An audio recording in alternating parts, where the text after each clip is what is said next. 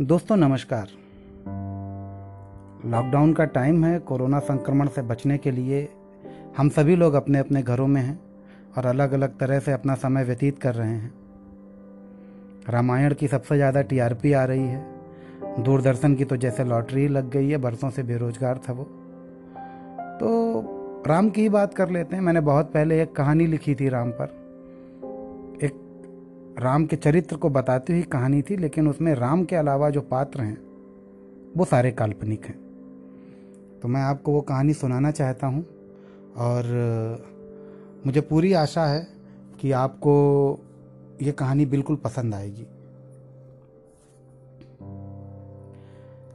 राम यदि इतने महान ही थे तो उन्होंने क्यों अपनी पत्नी को मात्र एक व्यक्ति की अनुचित टीका टिप्पणी के कारण असहाय छोड़ दिया था? वो आवेशित थी। आवेश उसकी भाषा में ही नहीं, बल्कि भाव भंगिमा में भी प्रस्तुत हो रहा था। मैंने उसकी बात सुनकर सहजता से कहा, ऐसा कुछ हुआ ही नहीं था। उसका विकृत नारीवाद मुझ पर व्यंग से खुलकर हंसा। अच्छा और आप ऐसा किस आधार पर कह सकते हो? मैंने उसके व्यंग पर प्रतिक्रिया ना देते हुए कहा, क्योंकि श्रीराम के विषय में बताने वाला सबसे प्रमाणिक ग्रंथ वाल्मीकि रामायण है, और जिसकी मूल प्रति में मात्र लंका कांड जिसे लोग युद्ध कांड भी कहते हैं, तक का ही वर्णन है, जिसमें साफ़ साफ़ लिखा है कि लंका विजय के बाद श्री राम माता सीता सहित अयोध्या लौटे और उन्होंने अयोध्या में दीर्घकाल तक राज किया। उसका नारीवाद मुझ पर व्यंग से फिर हंसा। इसका मतलब आपके हिसाब से वाल्मीकि रामायण में उत्तरकांड बाद में जोड़ा गया है? हाँ मैंने संक्षिप्त सा उत्तर दिया। और आप यह कैसे कह सकते हैं? वह जैसे अब खेलने के मूड में आ गई थी। कई कारण हैं। पहला कारण तो यही है कि उत्तरकांड की शैली और शेष रामायण की शैली में अंतर है, जिसे कोई भी विद्वान पकड़ सकता है। और दूसरा और सबसे बड़ा कारण है श्रेष्ठ रामायण के श्री राम का चरित्र, जो कि उत्तरकांड में राम के चरित्र से मेल नहीं खाता।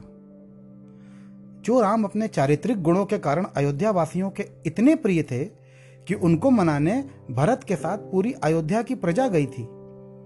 जो राम तथाकथित छोटी जाति के केवट को प्रसन्नतापूर्वक अपना मित्र कहते हैं, अपने गले लगाते हैं जो राम समाज द्वारा तथा अपने पति महर्षि गौतम द्वारा त्यागी गरी अहिल्या का उद्धार करते हैं। जो राम एक बूढ़ी दलित भीलिनी शबरी के जूठे बेर प्रसन्नता पूर्वक खाते हैं। जो राम हर समय स्त्रियों के सम्मान के लिए समाज की चिंता किए बिना खड़े रहते हैं। वो किसी के अनर्गल प्रलाप के कारण अपनी गर्भवती पत्नी को छोड़ देंगे, ऐसा हो ही नहीं सकता। अब वह थोड़ा सोच में पड़ी। अगर यह झूठ है तो यह सब कुछ कौन लिख सकता है? कोई भी लिख सकता है। पहली बात तो इतना समय हो गया है और इतने लोगों ने वाल्मीकि रामायण को पुनः लिखा है। तो यह पूरी तरह संभव है कि उस लेखन में यथोचित कल्पनाशीलता का समावेश हो। दूसरी बात यह है कि उस समय भारत में बौद्ध, जैन आदि धर्मों का प्रचार प्रसार हुआ तो उन धर्मों में कट्टरवादी तत्व भी होंगे, वो भी ऐसा कर सकते हैं। और तीसरी और अंतिम बात यह है कि 900 साल की गुलामी में हमारे आत्मगौरव को मारने के लिए, हमारे समाज के सर्वश्रेष्ठ नायक के चरित्र पर प्रश्न चिन्ह लगाने के लिए यह कुछ कार्य किया जा सकता है। और उसके बाद मैक्स मूलर जैसे दसवीं फेल स्वयंभू पंडित तो हुए ही हैं, जिन्होंने सनातन सभ्यता और इतिहास को तोड़ने मरोड़ने की भरपूर कोशिश की है और काफ़ी सफल भी रहे हैं। उसने कुछ सोचा और उसके नारीवाद ने मेरी ओर एक गोला और दागा। और कोई ऐसा क्यों करेगा? मेरे मुख पर पहली बार मुस्कान आई। क्योंकि श्रीराम जैसा कोई है ही नहीं। उन जैसा बनना बहुत कठिन है। बहुत कठिन है इतना शिष्टाचारी होना कि अपने माता पिता और गुरु की आज्ञा को देववाणी समझ लिया जाए। इस सीमा तक कि अपने सारे सुख त्याग कर वन गमन कर लिया जाए। बहुत कठिन है अपने भाइयों से इतना प्रेम करना और उससे भी अधिक उन पर विश्वास करना। बहुत कठिन है वनवास का कारण बनी माँ को पहले जैसा प्रेम, आदर और सम्मान देना। बहुत कठिन है इतने शौर्य का धारक होना तथा इतने उच्च स्तर के नायकत्व का स्वामी होना जो साधारण वनवासियों की चेतना को जागृत कर उनकी सहायता से विश्व की सबसे विकसित सभ्यता को भी पराजित कर दे। बुद्ध और महावीर अपनी पत्नियों को छोड़कर गए थे कैवल्य की प्राप्ति करने। जबकि श्री राम ने अदम शौर्य का प्रदर्शन करते हुए अपनी पत्नी को पुनः प्राप्त किया, तथा अपहरणकर्ता को उसके किए का दंड दिया। यहाँ श्री राम उन पर भारी हैं। इस्लाम और ईसाइयत में तो श्री राम के जैसा कोई है ही नहीं। किसी भी सभ्यता को खत्म करने के लिए सबसे प्रभावकारी तरीका है कि उसके आत्मगौरव को खत्म कर दिया जाए। श्री राम से पूरे सनातन का आत्मगौरव जुड़ा हुआ है। उनमें चारित्रिक दोष सिद्ध करने का अर्थ है पूरे सनातन के चारित्रिक दोष को सिद्ध कर देना। इसके अतिरिक्त ये जलन भी है कि हमारे यहाँ तो तुम जैसे नहीं हैं। यदि हम भी तुम्हारे जैसे नहीं हैं और बन नहीं सकते तो तुम पर भी लांछन लगा देंगे। इतनी बार झूठ बोलेंगे कि वह सच लगने लगेगा। उसने मेरी बात सुनी और कुछ सोचते हुए कहा मतलब आपका कहना यह है कि इस तरह के झूठ फैलाकर हिंदुओं के आत्मगौरव को खत्म करने की कोशिश की जा रही है? मैंने थोड़े तीखे स्वर में पूछा तो क्या ऐसा नहीं हो रहा है? क्या तुम में अपनी संस्कृति के लिए आत्मगौरव है? लेकिन मान लो यदि ऐसा हुआ तो उसके नारीवाद ने अपना अंतिम अस्त्र चलाया। मैंने उसकी हठ धर्मिता पर दया दिखाते हुए कहा, पहली बात तो ऐसा कुछ हुआ ही नहीं। लेकिन अगर इस बात को सत्य भी माने तो भी ये पति पत्नी के बीच की बात है, जिसकी शिकायत कभी माता सीता को रही ही नहीं। और यदि इसे सत्य मानते हुए इसका दूसरा पहलू देखें तो अगर उस धोबी के अनर्गल प्लाप को सुनकर श्रीराम माता सीता को नहीं छोड़ते तो कदाचित और भी लोग इस तरह की बातें करते तथा माता सीता के उज्जवल चरित्र पर प्रश्न उठाते। यह स्थिति माता सीता के लिए असहनीय होती।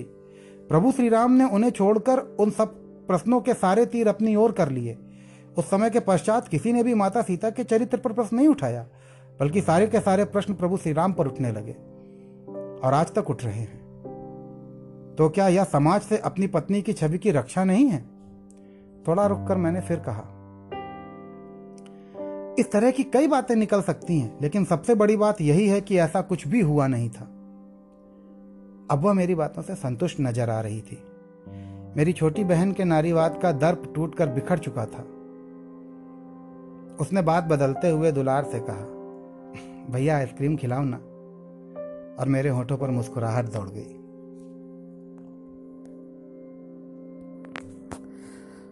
दोस्तों, मैंने ये कहानी सुनाकर बस केवल यह बताने का प्रयास किया है कि लोग बरसों से श्री राम के चरित्र पर प्रश्न चिन्ह लगा रहे हैं, प्रश्न उठा रहे हैं। लेकिन ऐसा कुछ भी है नहीं। अभी रामायण आ रही है तो भी मैं सोशल मीडिया पर देखता हूँ कि न जाने कितने लोग, न जाने कितने तरह के अनर्गल प्रलाप कर रहे हैं, झूठी सच्ची बातें बना रहे हैं श्री राम के विषय में। वे सारे लोग हमारी आत्मचेतना को, हमारे राष्ट्र गौरव को ख़त्म करना चाहते हैं, कमज़ोर करना चाहते हैं। आप पूरे विश्व का इतिहास उठा लीजिए। किसी भी देश में, किसी भी सभ्यता में जब उसका राष्ट्र गौरव ख़त्म हुआ है, जब उसका आत्मसम्मान ख़त्म हुआ है, तब वो सभ्यता ख़त्म हुई है। तो हमें इसको बचाना है। आपको अगर ये कहानी अच्छी लगी हो तो मुझे ज़रूर बताइएगा। बुरी लगी हो, तब भी बताइएगा। आपके सुझावों का, आपकी बातों का स्वागत रहेगा। धन्यवाद। थैंक यू सो मच जय हिंद, जय भारत। सियापति रामचंद्र की जय।